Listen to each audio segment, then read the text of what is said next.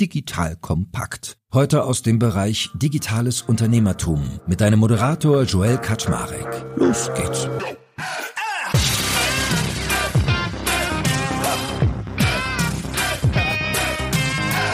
Hallo Leute, mein Name ist Joel Kaczmarek. Ich bin der Geschäftsführer von Digital Kompakt und heute habe ich wieder den lieben Theo Pham an meiner Seite. Kennt Theo, mit ihm mache ich immer die Metaverse-Updates. Ein bisschen werden wir davon heute auch machen, aber vor allem ist es eine KI-Special-Folge. Er und ich wollen nämlich mal über das Thema AI, Artificial Intelligence, reden, wie künstliche Intelligenz im Business eigentlich spannende Use Cases produziert, aber auch darüber hinaus und wie sollte man eigentlich darüber nachdenken. Das heißt, heute werden wir wirklich mal durchdeklinieren, was wir bei unserer letzten Folge gemeinsam schon mal diskutiert haben, nämlich was geht denn da so, wie funktioniert das, welche Anbieter gibt es. That being said, ich grüße dich, lieber Theo. Moin, moin. Hey Joel, freut mich wieder mit dabei zu sein. Und nimmst du deine eigene Medizin? Machst du auch schon fleißig KI-Geschichten bei dir in deinem Business, in deiner Company? Macht ihr in der Delta School schon sowas? Oder noch eher Ästen so für Private Fun? Nee, auf jeden Fall. Also ich teste natürlich diese ganzen Tools aus, weil im Prinzip hast du ja die Möglichkeit, dadurch in allem, was du machst, viel effizienter zu werden und du kannst natürlich auch super skalieren. Ne? Das heißt, wenn ich jetzt zum Beispiel sage, hey, ich bin Education und Mini-Media Company, dann ist natürlich die Frage, wie kann ich solche Tools nutzen, um zum Beispiel schneller Content zu produzieren, besser Content zu produzieren, den vielleicht auch auf mehrere Sprachen zu übersetzen, vielleicht auch, um mich selber zu skalieren, vielleicht auch noch meine digitalen Zwillinge oder Avatare eben mit einzusetzen. Also ich glaube, da wird es viele spannende Anwendungsfälle geben, die, glaube ich, nicht nur für Media Companies und Content Creator spannend sind, sondern wahrscheinlich für alle, die irgendwo diese neuen Tools nutzen wollen, um ihre Produktivität zu steigern.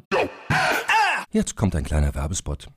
Aufgepasst! Wusstest du, dass HR-Teams heutzutage mit mehr Aufgaben denn je konfrontiert sind? In der aktuellen Studie HR Trends, die Zukunft der Personalarbeit 2024 von Sage, wurden HR-Teams aus sieben verschiedenen Ländern und über 20 Branchen befragt, um top aktuelle Insights in der Entwicklung des Personalwesens zu geben. Sage entwickelt HR-Tools und Software für dein Unternehmen, um Lohnabrechnungen, Personalmanagement, Buchhaltung und mehr zu vereinfachen. So, und die Studie von Sage zeigt unter anderem, dass ganze 91% der HR-Teams angeben, dass ihre Arbeit Arbeitsbelastung im letzten Jahr zugenommen hat, aber gleichzeitig glauben 79 Prozent der Befragten, dass Automatisierung ihre Prozesse zukünftig verbessern und Zeit sparen kann. Ebenfalls spielt auch KI eine große Rolle. Derzeit nutzen etwa ein Drittel bereits Chatbots wie ChatGPT in ihren Prozessen und circa drei Viertel der PersonalleiterInnen sind sich bereits sicher, dass KI die Arbeitsweise im HR revolutionieren wird. Du merkst, die Studie ist vollgepackt mit Statistiken, überraschenden Erkenntnissen und Tipps für HR-Führungskräfte, die vorankommen wollen und zeigt eine Momentaufnahme der sich stetig wandelnden Rolle von HR heute. Am besten schaust du dir die Studie HR-Trends, die Zukunft der Personalarbeit 2024 selbst an. Unter digitalkompakt.de slash Sage, S-A-G-E, kannst du sie dir komplett kostenlos herunterladen. Und wie immer findest du alle Infos auch auf unserer Sponsorenseite unter digitalkompakt.de slash Sponsoren. Werbung Ende. Ja gut, ich habe auch mit Boris Lokschin von Spriker dazu eine Folge gemacht. Ich glaube fairerweise, die kommt nach dieser hier. Also ich weiß jetzt schon was, was die HörerInnen draußen noch nicht hören, aber da war es ein bisschen ähnlich. Der sagte halt auch, hey, KI in der Digitalisierung wird ein absoluter Gamechanger. Wer das nicht hat, wird einfach krass zurückfallen. Also nicht nur, was man bisher schon hatte, wenn du nicht digital kannst, hast du ein Problem, sondern wenn du dann noch nicht KI kannst, dann hast du ein richtig großes Problem, weil dann machen die anderen das, was du schon eh schlechter machst, auch noch doppelt und dreifach so schnell mit weniger Aufwand, weniger Ressourcen etc. etc. Und vielleicht können wir ja mal so ein Stück weit anfangen mit Use Cases. Also wir können ja mal eintauchen, was es so für Anwendungsgebiete gibt. Wir waren ja schon so pseudoprophetisch im letzten Jahr unterwegs. Also ich glaube, wir waren zu, zu, den ganz frühen, die schon über diese Trends und Entwicklungen berichtet hatten. So am Thema Foto haben wir viel gemacht. Wenn wir mal so einen großen Wrap-up machen, was siehst du so als wesentliche Use Cases für KI? Also KI an sich gibt's ja schon seit Jahrzehnten, ne? Und damit wurden ja auch in der Vergangenheit schon durchaus sinnvolle Sachen gemacht, wie, was nicht, ähm, autonomes Fahren oder vielleicht auch Krebsforschung, ne? Irgendwie Tumordiagnose und so. Aber das ist ja auch das Erstaunliche, dass es natürlich diese ganzen spannenden Use Cases in der Vergangenheit schon alle gab. Aber so wichtig viral geht das Ganze natürlich erst dann, wenn auch normale Leute wie du und ich eben damit arbeiten können. Ne? Also eben nicht Programmierer, eben nicht, was nicht KI-Professoren. Und das ist ja dieses ganze Feld der Generative AI, also Bilder erstellen mit KI, Texte, Videos, Audio, Podcast, Webseiten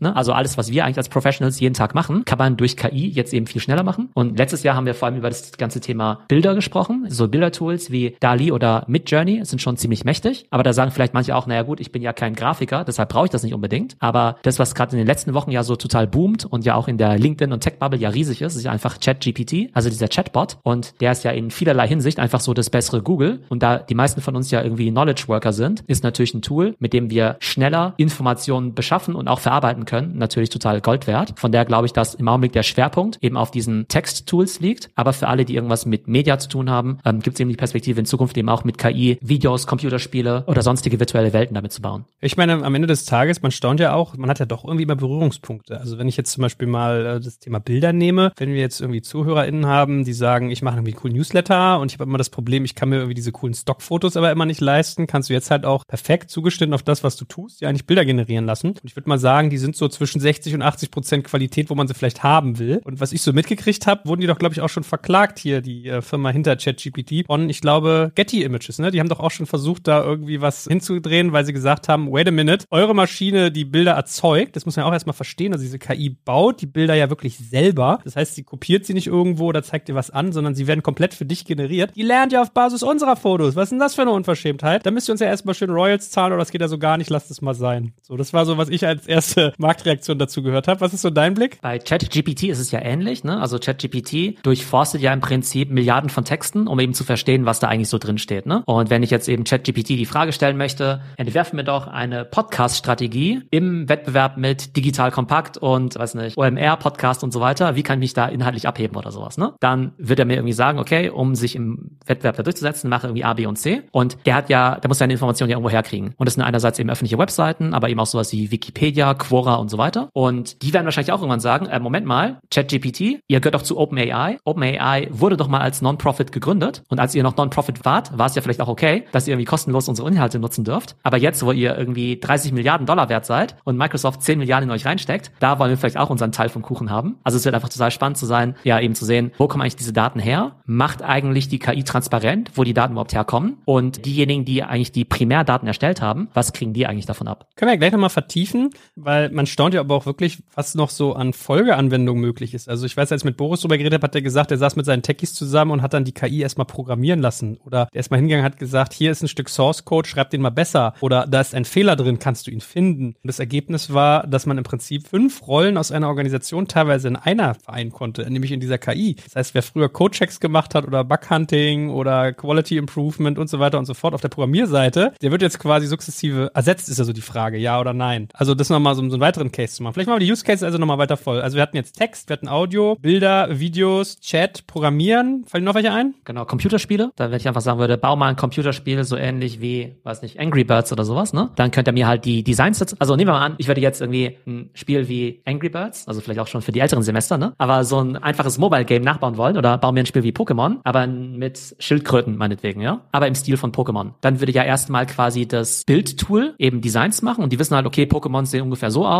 und Schildkröten im Pokémon-Stil würden so und so aussehen. Dann könnte ich ja noch sagen, entwerfen mir mal ein paar Spielregeln und dann würde er mir quasi die Instruktion dazu ausspucken. Und dann könnte ich ihm zum Beispiel sagen, mach mir daraus eine Webseite und mach mir bitte ein Promo-Video mit diesen Charakteren. Das geht zum Teil jetzt schon, vielleicht noch nicht in perfekter Qualität, aber im Augenblick entwickeln sich halt diese ganzen Technologien einfach total schnell. Und der Sprung vom Bild zum Video, gerade wenn es eben so computeranimiert ist, der ist ja auch nicht besonders weit, weil es ja im Prinzip eine Aneinanderreihung von verschiedenen Bildern und Sequenzen ist. Also kann ich mir vorstellen, dass ähm, das, was wir heute eben mit DALI 2 und Midjourney sozusagen an Bildern bauen können, dass wir da eben bald unsere eigenen, ich sag mal, animierten Disney-Filme bauen können in einer erstaunlich hohen Qualität. Ja, ist krass, ne? Das staunt man echt. Und jetzt können wir uns mal vertiefend auf diese beiden Faktoren nochmal konzentrieren, die wir gerade schon angerissen haben. Also das eine, was glaube ich immer mitschwingt, ist, werde ich ersetzt? Ach du Scheiße, was mache ich denn, wenn ein Computer meine Arbeit besser, schneller und so weiter macht? Weil Besondere ist ja, dass jetzt nicht nur der Blue Color ersetzt wird durch eine Maschine, sondern auch White Collar Arbeit. Aber vielleicht auch nochmal zurückgehend auf diese Primärdaten. Hast du da eigentlich schon Entwicklung gesehen, dass es da jetzt vielleicht nicht Rechtsprechung gibt, aber ich sag mal so Common Practices, oder dass man mal anfängt, sich darüber Gedanken zu machen, was sollte man denn da eigentlich wie dokumentieren, was gehört sich und was gehört sich nicht, weil es ist ja immer so eine KI,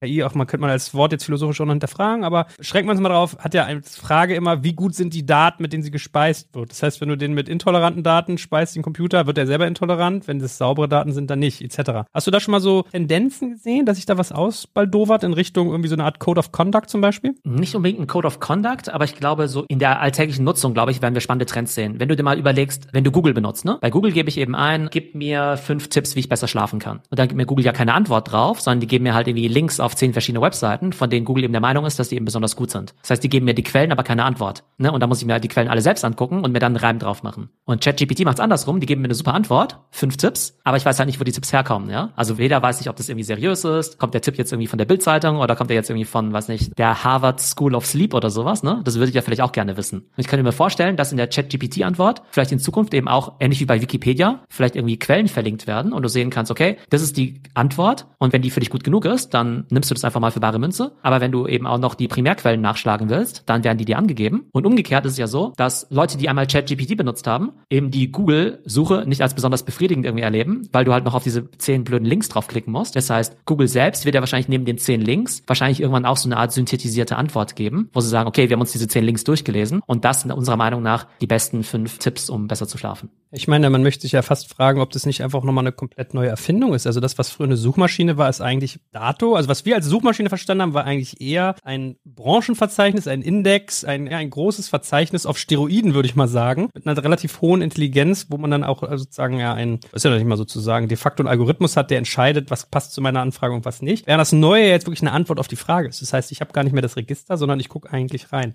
Wo wir eine schöne Brücke mal bauen können. Ein Satz vielleicht noch, wenn man sich mal so zurückerinnert, Leistungsschutzrecht, by the way, von Axel Springer kommt man da nämlich wieder in. Die haben ja damals diesen Krieg gegen Google geführt, dass wenn man schon so einen Dreizeiler Anreistext hat, äh, diese Snippets, ja, dass das doch schon irgendwie urheberrechtlich schützenswert sei. Ne? Da merkt man mal, das wird dann, glaube ich, auf Steroiden kommen, das Problem, oder das wird super viel komplexer, wenn so eine Maschine quasi Inhalte durchsucht und dann darauf basierend was baut. Aber anyway, du wolltest was sagen. Genau, das ist ein guter Punkt erwähnt. Also so gesehen ist ChatGPT halt viel mehr als eine Suchmaschine, sondern du kannst halt wirklich einen Dialog mit denen führen. Und du kannst halt echt im Prinzip den als Gesprächspartner, als Therapeuten, als Freund benutzen. Hört sich jetzt erstmal ein bisschen schräg an, aber die sind echt verdammt gut. Also im Prinzip ist es ja so, wenn du, ein, nehmen wir an, ich brauche jetzt einen Unternehmensberater, ja? Also auf der einen Seite kann ich bei ChatGPT schon sowas eingeben. Stell dir vor, du bist McKinsey-Berater und ich bin jetzt ein Medienhaus und habe mit Digitalisierung zu kämpfen. Wie soll ich denn jetzt das Innovators-Dilemma lösen? Soll ich nach wie vor auf Print setzen und wie kann ich mich jetzt digitalisieren? Dann kommen relativ schnell gute Antworten raus. Und dann könntest du irgendwie sagen, ja, okay, aber wie wichtig ist denn jetzt TikTok dabei für mich? Und dann greift er quasi den Dialog vorher auf, ne, den du mit ihm geführt hast und sagt, okay, TikTok ist für deine Zielgruppe besonders relevant, deswegen, deswegen und deswegen. Und dann kannst du einfach weiterfragen und sagen, okay, gib mir mal irgendwie zehn Ideen für virale TikTok-Videos über Haustiere. Und dann gibt er halt wieder diese zehn Titel irgendwie raus, ja? Und dann könntest du sagen, okay, und bei der Idee über die viralen Schäferhunde, schreib mir mal ein TikTok-Skript für ein 90-sekündiges Video mit einem besonders guten Einstieg. Ne? Das heißt, es geht einfach immer so weiter. Und das ist natürlich eine ganz andere Qualität als bei Google, wo du ja jedes Mal, wenn du eine Nachfrage hast, eine komplett neue Suche starten musst, die ja im Prinzip vollkommen äh, unabhängig ist von dem, was du vorher gemacht hast. Das heißt, diese Dialog- und Ratgeberfähigkeit hebt es ganz nochmal auf ein ganz anderes Level. Weiß nicht, wie es dir geht, aber ich fühle mich da immer so an meine Kindheit mit Star Trek erinnert, mit irgendwie Enterprise, Voyager und Co., wenn es eigentlich immer nur hieß, Computer, dies, das, jenes, mach das und das, was ist hier und da. Also da merkt man mal, da kommt man schon ein bisschen hin in so eine Art Sprachinterface eigentlich, ne? Ja, definitiv. Und das Komische ist eigentlich, dass die ganzen großen Tech-Companies, ne, wie Google und Apple und so weiter, die ja mit Siri, Alexa und Google Assistant ja im Prinzip ja auch schon solche Sprachassistenten gebaut haben, die ja theoretisch auch für den Dialog prädestiniert sind, dass die ja bislang einfach so unfassbar doof sind und man die ja bislang für nichts Besseres nutzen kann, also zu fragen, wie viel Uhr es ist oder wie morgen das Wetter wird. Und jetzt gibt's ja schon gewisse Hacks, dass du irgendwie Siri mit ChatGPT irgendwie kombinieren kannst. Und ich glaube, das wird in Zukunft eben auch super spannend sein, dass du eben das sozusagen Voice Interface gleich noch mit einbaust. Schöne Brücke, um mal über weitere Tools zu reden. Also es reden immer viele irgendwie über ChatGPT beziehungsweise OpenAI, die Company dahinter. Und wen siehst du denn aber noch so am Markt? Weil man fragt sich ja so ein bisschen, Google hat ja eine solche Herrscher an Personen, die an diesen Themen arbeiten, hat ganze Firmenstränge gekauft oder mehrere Unternehmen gekauft mit KI. Ich habe von äh, Pip Klöckner irgendwie bei LinkedIn mal einen Post gesehen, dass er die Hypothese hat, Google kann das ähnlich, wenn nicht sogar krasser. Und es macht es aber aus zwei Gründen nicht. Erstens, weil es it would scare the shit out of the people, also es würde sie zu Tode erschrecken. Und zweitens, man hängt halt so in diesem Innovators-Dilemma, dass man dann sein eigenes Business Model mit den Anzeigen halt killt. Glaubst du, es ist so? Ich glaube, Google, die lassen quasi im Hintergrund quasi verlauten, dass sie natürlich ein viel besseres Tool haben und natürlich nicht so dämlich sind. Ne? Also die wollen natürlich sagen, ja, wir können es viel besser. Weitere Aspekte, warum sie es vielleicht noch nicht rausbringen, ist, dass Google sagt, naja,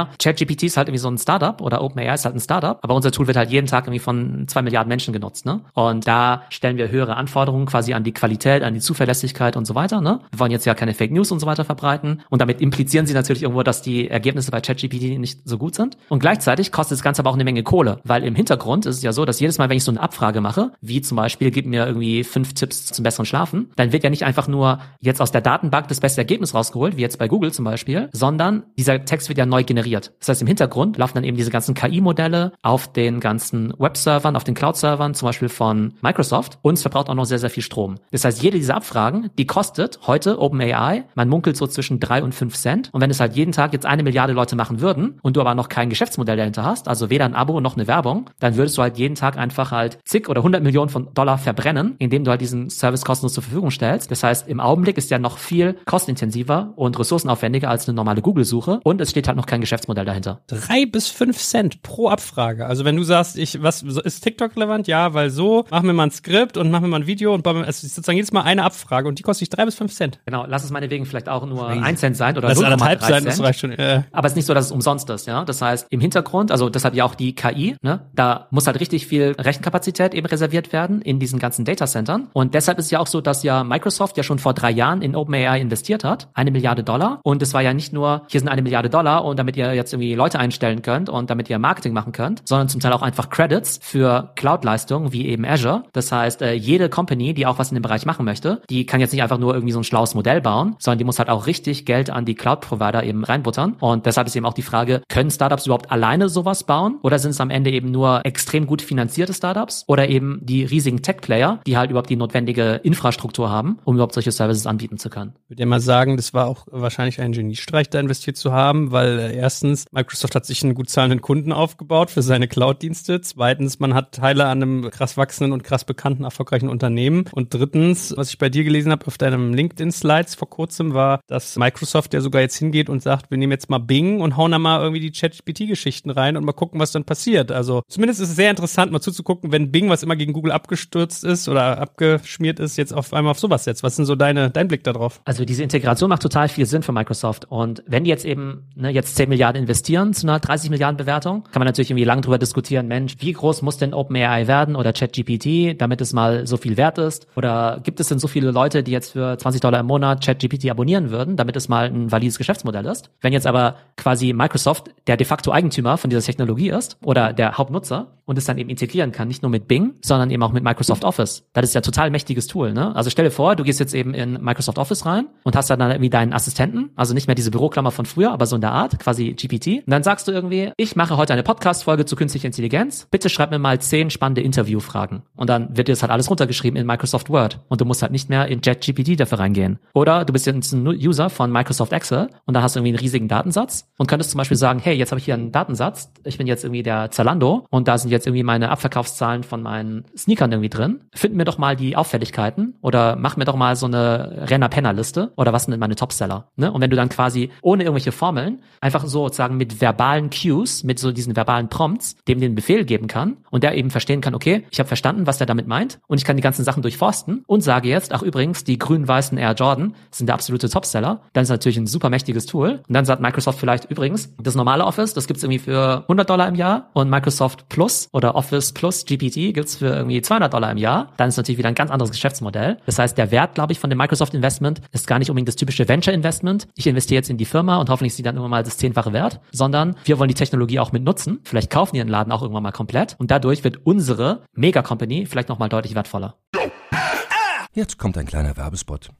Aufgepasst! Wusstest du, dass HR-Teams heutzutage mit mehr Aufgaben denn je konfrontiert sind? In der aktuellen Studie HR Trends, die Zukunft der Personalarbeit 2024 von Sage, wurden HR-Teams aus sieben verschiedenen Ländern und über 20 Branchen befragt, um top aktuelle Insights in der Entwicklung des Personalwesens zu geben. Sage entwickelt HR-Tools und Software für dein Unternehmen, um Lohnabrechnungen, Personalmanagement, Buchhaltung und mehr zu vereinfachen. So, und die Studie von Sage zeigt unter anderem, dass ganze 91% der HR-Teams angeben, dass ihre Arbeitsbelastung im letzten Jahr zugenommen hat, aber gleichzeitig glauben 79 Prozent der Befragten, dass Automatisierung ihre Prozesse zukünftig verbessern und Zeit sparen kann. Ebenfalls spielt auch KI eine große Rolle. Derzeit nutzen etwa ein Drittel bereits Chatbots wie ChatGPT in ihren Prozessen und circa drei Viertel der PersonalleiterInnen sind sich bereits sicher, dass KI die Arbeitsweise im HR revolutionieren wird. Du merkst, die Studie ist vollgepackt mit Statistiken, überraschenden Erkenntnissen und Tipps für HR-Führungskräfte, die vorankommen wollen und zeigt eine Momentaufnahme der sich stetig wandelnden Rolle von HR heute. Am besten schaust du dir die Studie HR-Trends, die Zukunft der Personalarbeit 2024 selbst an. Unter digitalkompakt.de slash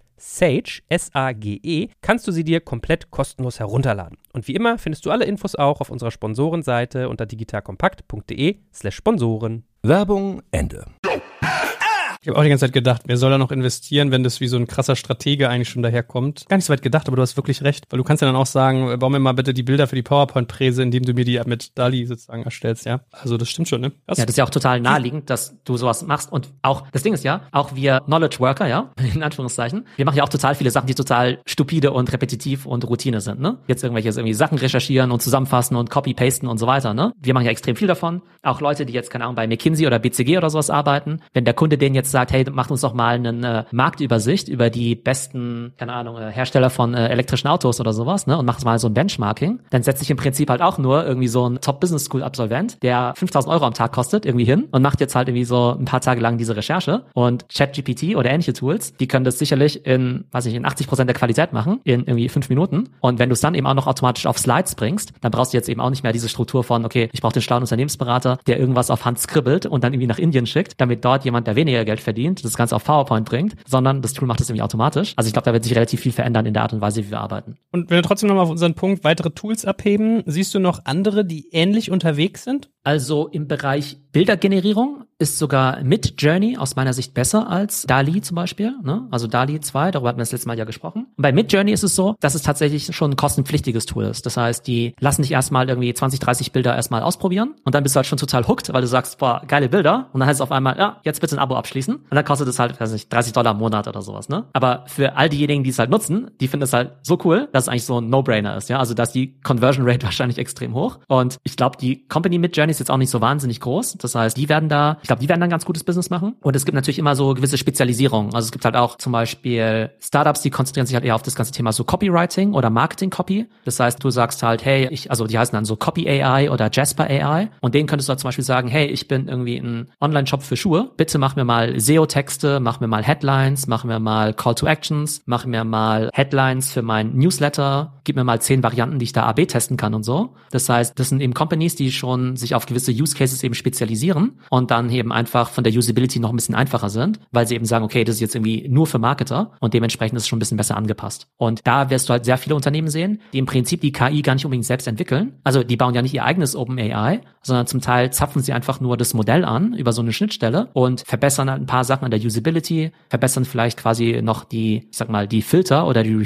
Refinements von den Befehlen und können halt dadurch nochmal für bestimmte Berufsgruppen eben bestimmte ja, Tools einfach noch besser anpassen. Das ist auch, wo ich mich noch schwer tue zu verstehen, was ist eigentlich die Quelle der KI-Technologie, weil ich habe zum Beispiel auch ein Investment, irgendwie halb 1000, die machen so Firmenpodcasts. Das heißt, du kannst als Firma einen Podcast für dich intern oder extern machen und die ganzen Transkriptionsgeschichten zum Beispiel machen sie teilweise mit Google. Aber verbessern sie natürlich noch, bauen sie ins Interface ein, haben ein eigenes Tooling etc. etc. Und das beobachte ich gefühlt sehr oft. Also wir benutzen auch Jasper. Ich habe jetzt die Tage was gesehen, eine Firma, die heißt irgendwie Murph AI. Damit kannst du deine Stimme äh, teilweise synthetisieren. Und da frage ich mich immer, äh, gibt es da so drei große? Also ist es so ein Oligopol? Ist es quasi so eine kleine Machtelite und da werden die alle angezapft oder bauen die auch Parts selber. Ich lerne jetzt von dir, es ist wahrscheinlich eher so, dass alle, dass es so mehrere Player gibt, die angezapft werden und dann werden sich die drei bis fünf großen am Markt irgendwie etablieren, ne? Genau, also es ist so, dass es eigentlich relativ üblich ist, dass du dir irgendwelche KI-Modelle einfach einkaufst. Ne? Also du kannst jetzt auch zu Amazon gehen, zu Microsoft, zu Google und so. Und da gibt es einfach bestimmte Sachen, die muss, also es gibt bestimmte KI-Modelle, die muss jetzt nicht einfach jeder selbst trainieren. Ne? Also wenn du jetzt zum Beispiel sowas haben willst wie so ein äh, Self-Checkout-Supermarkt, wie diese Amazon Go-Dinger, ne? Da muss jetzt ja nicht jeder irgendwie anfangen und irgendwie alle Ketchup und Colaflaschen der Welt irgendwie einscannen, um irgendwie zu lernen, was ist jetzt irgendwie Cola und was ist Pepsi, sondern Amazon selbst sagt dir mehr oder weniger, okay, hier ist der Datensatz, den haben wir trainiert. Lieber Rewe, lieber Walmart, wenn ihr es nutzen wollt, dann macht es halt. Und pro Request oder pro Nutzung zahlt ihr uns eben X, ne? Und im Zweifelsfall verdient Amazon quasi mit der Bereitstellung dieser Daten mehr Geld, als wenn sie ihre eigenen Supermärkte damit machen würden. Und genauso ist eben auch bei anderen. Du hast ja auch diesen Trend gesehen mit diesen Lense AI, also quasi diesen Avatar-Bildern, ne? Du lädst ja zehn Selfies von dir hoch und dann kommen irgendwie 100 coole Versionen von dir raus. Das ist ja auch nicht deren eigenes Modell, was die da machen, sondern die zapfen auch einfach ein anderes an. Ich glaube, in dem Fall war es äh, Stable Diffusion, wo einfach die Firma Lenser AI sagt, okay, wir sind im Prinzip die Marketingfirma dahinter, wir akquirieren die Kunden, wir haben das User Interface, aber wenn jetzt Joel und Theo jetzt ihre Selfies eben hochladen, dann füttern wir im Prinzip auch nur die KI von einem anderen Modellanbieter und wir verdienen und wir als Lenser verdienen vielleicht, keine Ahnung, 5 Cent am Bild und 4 Cent davon reichen wir meinetwegen an Stable Diffusion weiter. Und die wiederum müssen auch wiederum 2 Cent meinetwegen an Amazon eben bezahlen für die ganzen Server und Rechnerkapazität. Das heißt, du hast so eine gewisse Value Chain, wo du sagen kannst, irgendjemand stellt die Hardware, irgendjemand hat das Modell gekauft und irgendjemand kauft das Modell beziehungsweise auch noch die Hardware ein, um obendrauf noch einen Service eben draufzusetzen. Das heißt, es ist extrem einfach, also relativ einfach, jetzt so ein Copycat Lenser AI Tool zu bauen. Das kann wahrscheinlich irgendwie jeder, der so halbwegs programmieren kann oder diese Sachen zusammen bauen kann, also quasi wie so ein Lego-Baukasten, kann wahrscheinlich auch so eine App starten. Und da wird es eben spannend sein zu sehen, welche von diesen ganzen neuen AI-Startups, die es jetzt gibt, haben eben eigene Modelle und eben auch einen eigenen USP und welche stückeln im Prinzip nur vorhandene Komponenten zusammen. Und ich glaube, dass Copy AI und Jasper AI mehr oder weniger auch nur auf ChatGPT, also auf GPT-3 eben aufsetzen. Die waren natürlich nicht so erfreut, als jetzt dann eben ChatGPT auf den Markt gekommen ist. Also es gab ja quasi, das Modell ist ja quasi GPT-3 und auf dem haben ja Jasper und Copy AI aufgebaut. Und ChatGPT ist jetzt ja im Prinzip auch eine Applikation,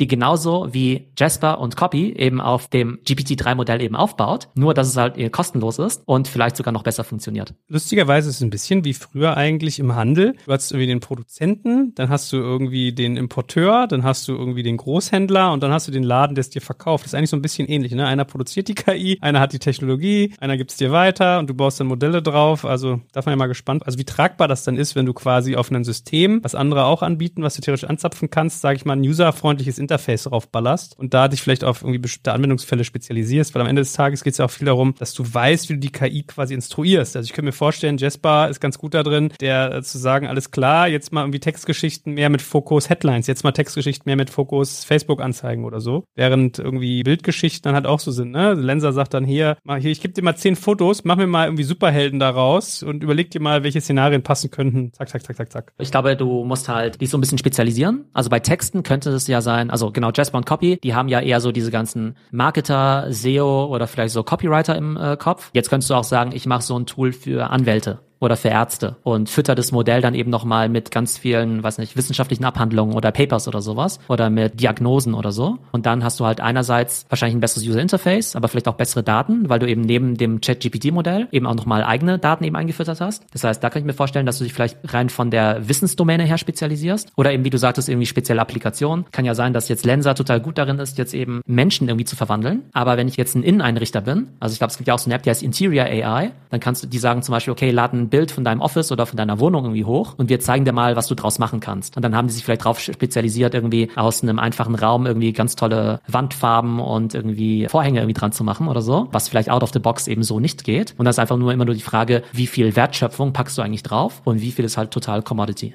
Was glaubst du, wie viel, sage ich mal, Vertrauen wird KI entgegengebracht werden? Könntest du dir vorstellen, dass es zum Beispiel eine KI gibt, die Gerichtsurteile oder eine KI, die Politiker ersetzt, dass Politiker sozusagen gar nicht mehr selbst entscheiden dürfen, wie Budgets verwendet werden, sondern die KI sagt, ob jetzt irgendwie der Kreisverkehr finanziert wird oder die Übergangsbrücke. Oder könntest du dir vorstellen, dass Ärzte KI an die Hand bekommen, können Symptome eingeben und dann kriegst du Behandlungsvorschläge, dass die Ärzte irgendwann vielleicht gar nicht mehr diese dicken Wälzer da haben, hier rote Liste, wie die alle heißen, sondern dass sie auf so eine KI vertrauen. Glaubst du, das wird alles kommen? Oder vielleicht muss man eher sagen, wie schnell glaubst du, wird sowas kommen? Also ich denke, dass in allen Bereichen KI natürlich äh, uns assistieren wird, genauso wie wir heute auch Computer benutzen. Ne? Und auch heute, also der Arzt, der rennt jetzt ja auch nicht in die Bibliothek und liest jetzt irgendwie 100 Bücher durch, um jetzt irgendwie eine Diagnose oder so zu finden. Der, weiß nicht, hat ja wahrscheinlich auch seine Datenbanken oder sowas. Ne? Also ich würde halt quasi die KI so ein Stück weit einfach mit Computern eben vergleichen. Das heißt, jeder wird halt früher oder später KI nutzen. Wir benutzen heute ja auch schon, ne? wenn wir Google benutzen und so, ist ja auch schon KI mit dabei. Wenn wir TikTok benutzen, eben ebenfalls. Weil du ja Gerichtsprozesse gesagt hast. Es gibt gerade eine KI-App, die heißt Do Not Pay und das steht für Do Not Pay a Lawyer, also bezahle keinen Anwalt. Und die behaupten quasi, dass sie alle Arten von Schriftstücken, die normalerweise ein Anwalt machen würde, also irgendwie Verträge aufsetzen oder irgendwie Abmahnungen oder Beschwerden oder ähnliches, dass sie das eben genauso gut machen können. Und jetzt haben sie einen ganz cleveren PR-Gag gemacht. Und jetzt haben sie gesagt, okay, wir bieten demjenigen eine Million Dollar, der sich von unserer App vor Gericht vertreten lässt. Ja? Ob sie das am Ende vorhaben oder nicht, ist ja wahrscheinlich hier auch ganz irrelevant, aber es ist natürlich eine super PR jetzt, ne, um da jetzt irgendwie aufzusteigen, äh, also aufzuspringen. Aber das Witzige ist ja, kennst du diese Fernsehserie Suits? Ja klar, ne? Suits ist also eine super eine Serie. Anwaltsserie, Menschen, die sie nicht kennen, eine Anwaltsserie, wo sich immer gestritten wird, fleißig in New York und es viel so um äh, große Männer mit großen Egos geht. Aber ganz cool. Ja, genau, ja, da gibt's nämlich diese, diese coolen Anwälte und da gibt's ja halt diesen einen, dieses Superbrain, diesen Mike Ross und der hat ja dieses fotografische Gedächtnis, ne? Und der hat halt irgendwie alle Bilder, alle Bücher, alle Urteile und so weiter durchgelesen und der kann dann immer sagen, ach ja, übrigens, aber 1723 im Fall Smith gegen Jones war doch da und da und dann argumentiert er vor Gericht und gewinnt natürlich immer, weil er dieses Mega Brain ist. So, wenn ich jetzt eine AI hätte, die eben auch all diese Gerichtsurteile gelesen hat und dann natürlich eben auch zu einem gewissen Kontext dann das entsprechende Urteil raussuchen kann oder eben den Argumentationsstrang, dann ist natürlich auch extrem mächtig. Also von daher glaube ich schon, dass es extrem viel Sinn macht und natürlich auch so kommen wird. Vielleicht nochmal ein Punkt, wir haben ja vorhin schon angerissen, bisher wurden von irgendwie Industrialisierung und der technischen Weiterentwicklung vor allem Blue-Color-Tätigkeiten, sage ich mal, disruptiert. Also sowas wie in der Fabrik arbeiten, an Maschinen, Sachen nähen, Sachen fertigen. Jetzt ist es halt so, dass auch White-Color-Arbeit auf einmal, also Arbeit mit dem Denken, mit dem Gehirn und Kreativität sukzessive durch Maschinen verbessert, ergänzt, ersetzt werden. Was siehst du denn so als Weg, wie man darüber nachdenken sollte, wie man sich dem gegenüber verhalten sollte? Wir haben ja schon gelernt von dir, Berater werden es bald schwer haben, weil die McKinseys dieser Welt treten dann bald gegen ChatGPT an, um die Marktanalysen zu bauen. Was ist denn sonst so aber dein, was du so siehst, wie die Leute sich verhalten und was denkst du, was irgendwie ein schlaues Vorgehen wäre? Also ich glaube, man sollte dem auf jeden Fall gegenüber extrem offen sein. Und ich glaube auch, dass die meisten Leute, die es halt wirklich benutzen, auch auf Anhieb begeistert sind, ne? Und einfach sagen, oh ja, krass, das ist ja total hilfreich, ne? Auch, auch wenn man irgendwelche Fragen stellt, ne? Da sagen erstmal alle, cool, cooles Ergebnis, das hilft mir wirklich weiter. Das heißt, ich glaube, diejenigen, die erstmal den Sprung machen, die Tools überhaupt zu nutzen, die werden extrem schnell diese Vorteile sehen. Und dann ist einfach so ein bisschen eine Frage des eigenen Interesses, ob du da jetzt irgendwie voll einsteigst oder nicht. Aber ich würde mal sagen, jetzt alle Leute, die, weiß nicht, wie wir, was mit Medien zu tun haben, mit Contentproduktion und so, also da gibt's halt schon das Potenzial, dass wir das, was wir machen, irgendwie zehnmal besser machen können, ja. Und ob zehnmal besser bedeutet irgendwie zehnmal schneller oder zehnmal billiger oder ne, irgendwie zehnmal mehr Quantität oder Qualität, ne, müssen wir ja herausfinden. Aber jeder, der sich natürlich mit irgendwie mit Content auseinandersetzt, für den ist natürlich extrem spannend. Über Programmierer haben wir vorhin ja auch schon gesprochen. Wenn die jetzt quasi jemanden haben, der ihren Code eben mit reviewen kann oder sie vielleicht mentoren kann, ne? Also, weil der Wert vom, also ich stelle mir das immer so vor, wenn ich jetzt der Junior-Programmierer bin, dann schreibe ich ja meinen Code, dann gehe ich ja irgendwie zum Senior-Programmierer hin und der kann mir dann vielleicht Tipps geben, hey, das kannst du irgendwie einfacher schreiben, eleganter schreiben, da ist ein Fehler und so weiter, ne? Der sieht es natürlich. Und wenn ich jetzt quasi so einen Co-Piloten habe mit ChatGPT, der mir da helfen kann, ist natürlich extrem hilfreich. Also ich glaube, die meisten werden das einfach als extrem hilfreiches Tool eben erachten. Und dann wird es eben Leute geben, die obwohl das ja gefühlt in unserer Bubble ja überall präsent ist, die vielleicht bis auf die nächsten Jahre nichts davon mitkriegen werden. Ne? Die wissen im Zweifelsfall noch nicht mal, wie man GPT eben buchstabiert. Und die werden sich dann vielleicht plötzlich wundern, äh, Moment mal, ich bin jetzt hier diese mittelständische Werbeagentur und wenn ein Kunde zu mir sagt, mach mal ein Corporate Design, ein Slogan und irgendwie ein Logoentwurf, dann verlangen wir dafür immer 100.000 Euro, weil wir ja auch irgendwie 100 Mann-Tage darauf ansetzen müssen. Wie kann es eigentlich sein, dass irgendwelche Teenager das jetzt irgendwie für 5.000 Euro anbieten können und auch noch in der besseren Qualität, weil die halt diese ganzen Tools nutzen? nutzen, ja. Also ich glaube, da wird es halt sehr, sehr stark auseinandergehen, dass diejenigen, die es halt nutzen, also nehmen wir mal an, du hast jetzt irgendwie zwei Leute, die jetzt an sich, sagen wir mal, gleich begabt, gleich ausgebildet, gleich schlau sind. Und die, der, die eine Person, also Person A, geht jetzt irgendwie all in auf dieses ganze AI-Thema und benutzt diese ganzen Tools und Person B bleibt halt so, wie sie ist. Dann kann ich mir relativ gut vorstellen, dass halt Person A halt zehnmal so produktiv ist wie Person B. Aber dann ist die Arbeitshypothese also, dass es eigentlich mehr eine Augmentierung ist. Also man wird nicht ersetzt durch die KI, sondern man wird quasi Lage versetzt, Dinge besser, schneller, günstiger zu machen und vielleicht tut man manche Dinge auch nicht mehr selbst, sondern macht dafür andere Dinge und muss sich wahrscheinlich trotzdem aber mal ein bisschen Gedanken machen. Also ich, ich sehe sowas wie bedingungsloses Grundeinkommen trotzdem wieder am, am Horizont irgendwie erscheinen, ne? weil das macht schon dann was mit den Menschen, wenn man irgendwie sagt, okay, jetzt kann ich nicht so viele Sachen auslagern. Ich habe so ein bisschen diese Wally-Bilder manchmal vor Kopf. Geht's dir auch so? Wenn du jetzt auf eine Webseite gehst und dann gibt's den Customer Service Chat, dann haben wir ja alle schon unterschiedlich gute Erfahrungen damit gemacht, ne? Und vielleicht, ich weiß ja vielleicht auch gar nicht, wann ein Chatbot dran ist und wann ein echter Mensch dran ist, ne? Aber dann ist ja entweder so, dass, weiß ich, wenn es dann irgendwie heißt, der Service Chat ist aber leider nur von 9 bis 16 Uhr verfügbar, dann ist natürlich keine so gute Experience. Oder wenn die Person am anderen Ende irgendwie keine Ahnung hat oder meinen Fall nicht lösen kann, ist natürlich auch nicht so toll, ne? Oder irgendwie es lange dauert. Oder es irgendwie heißt, ja, sie sind in der Warteschleife, in 20 Minuten kommen sie dran. Und wenn du jetzt sagst, okay, wir bauen da jetzt halt richtig gute Chatbots ein, also die, welche die besser funktionieren als in der Vergangenheit, dann ist es natürlich A, für die Customer Experience natürlich super, weil sie jetzt 24-7 blitzschnellen Service kriegen, aber vielleicht für die Customer Service Leute, die, die bislang halt diese Chats gemacht haben, da ist vielleicht nicht so prima. Das heißt, ich glaube, für Leute, die halt in der Lage sind oder auch motiviert sind, sich da weiterzuentwickeln, die werden sagen, hey cool, super Tool, um mich quasi zu hebeln und zu, ja, augmenten. Aber Leute, die, glaube ich, nicht so offen sind, ihren Skillset weiterzuentwickeln, die werden wahrscheinlich relativ schnell sehen, dass jetzt so ein Skillset wie ich schreibe SEO-Texte für Online-Shops, ja, kriegt irgendwie, was nicht, äh, x Euro die Stunde dafür, dass jetzt irgendwie Zalando mir jetzt irgendwie 100 Produkte schickt und ich schreibe jetzt irgendwie Texte mit, der neue Tommy Hilfiger Pulli passt super zu grünen Schuhen und ist mit seinem Fellbesatz besonders kuschelig im, weiß nicht, im Winter. Also dafür kann ich wahrscheinlich in Zukunft nicht mehr 50 Euro die Stunde verlangen. Aber da ist eine Karriere an dir vorbeigelaufen, Theo. Ich hätte es gekauft. Gut, und da du sonst aber unser Mann für das Metaverse bist, als letzte Frage noch an dich. Was siehst du denn so für KI-Anwendungsfälle im Metaverse? Also letztendlich ist es ja so, dass wir im Metaverse ja ganz viel natürlich mit digitalen Welten zu tun haben, also digitalen Avataren, Assets, Gaming-Umgebungen, Welten, Gegenständen und so weiter. Und da ist ja im Augenblick so, dass die zu erstellen ja noch relativ teuer ist. Ne? Da brauchst du irgendwie Leute, die irgendwie so 3D illustrieren können und äh, Leute, die besonders fantasievoll sind, auch diese Welten entwerfen können, Leute, die irgendwelche Charaktere entwerfen können. Und jetzt geht es mit den Tools natürlich auch noch mal viel, viel einfacher. Das heißt, ich kann mir vorstellen, dass eigentlich jetzt jeder so ein Creator werden kann. Ne? Also wir haben ja schon mal darüber gesprochen, glaube ich auch, dass ja Leute ja ihre eigenen Roblox-Welten oder so entwerfen. Aber um das zu können, muss ja auch schon ein bisschen programmieren können, ein bisschen designen können. Und ich glaube, jetzt geht es viel mehr darum, quasi die Fantasie zu haben, um die KI mit den richtigen Inputs eben zu füttern und du vielleicht aber nicht mehr ganz so viele von diesen handwerklichen Tätig also Fähigkeiten eben brauchst. Ne? Das heißt, ich glaube, wir werden halt so eine gewisse Content-Explosion erleben, also auch im Metaverse, aber nicht nur im Metaverse, weil jetzt einfach irgendwie jeder halt relativ gute Sachen eben produzieren kann und dann wird sich natürlich mit der Zeit natürlich auch die Spreu vom Weizen trennen, ähm, aber jetzt aufs Metaverse bezogen kann ich mir schon sehr gut vorstellen, dass jetzt eben, weißt du, wenn wir über so Sachen gesprochen haben wie so eine Kollektion mit irgendwie 10.000 Board Ape Avataren zu machen, ne? Also das kannst du jetzt mehr oder weniger auf Knopfdruck machen, ne? Äh, mit diesen ganzen Tools. Da brauchst du jetzt irgendwie keine Illustrator oder Designer mehr dafür einstellen, die das Ganze machen. Also klar, also ne, wenn jetzt Illustrator oder Designer zuhören, also natürlich macht ihr das besser, aber ihr macht es natürlich deutlich langsamer als irgendwie so eine KI. Das heißt, ich glaube, es wird sich ein relativ hohes Niveau etablieren, wo wir einfach sagen, ja, das ist good enough, was durch die KI produziert wurde. Und vielleicht für den letzten Feinschliff oder für die initiale Idee brauchen wir wirklich noch die Experten. Aber alles, was dazwischen passiert, was halt irgendwie relativ monoton und repetitiv ist, da kann natürlich die KI total unterstützen. Na gut, also es bleibt spannend. Cooles Update für heute. Man merkt ja auch hier, man kommt manchmal erst auf Ideen, wenn man drüber spricht und hat so ein bisschen den Charme heute gehabt von warum mal über spaßige Dinge reden. Und hoffe ich, dass das nächste Mal auch wieder so wird. Und danke dir ganz herzlich, lieber Theo. Ja, danke, Joel. Danke fürs Zuhören beim Digital Kompakt Podcast. Du merkst, hier ziehst du massig Wissen für dich und dein Unternehmen heraus. Wenn du mit uns noch erfolgreicher werden möchtest, abonniere uns auf den gängigen Podcast-Plattformen. Und hey, je größer wir werden, desto mehr Menschen können wir helfen. Also erzähl doch auch deinen Kolleginnen und Kollegen von uns. Bis zum nächsten Mal. Jetzt kommt ein kleiner Werbespot.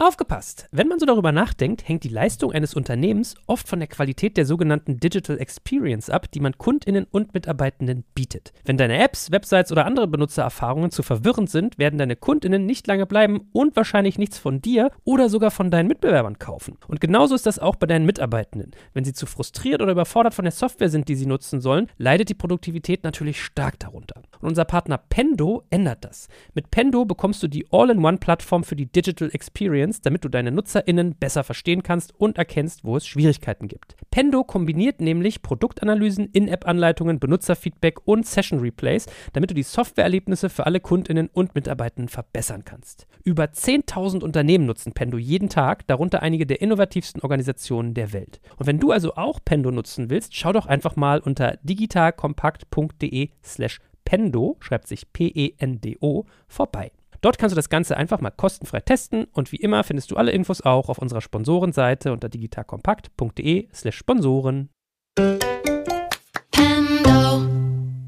Werbung Ende.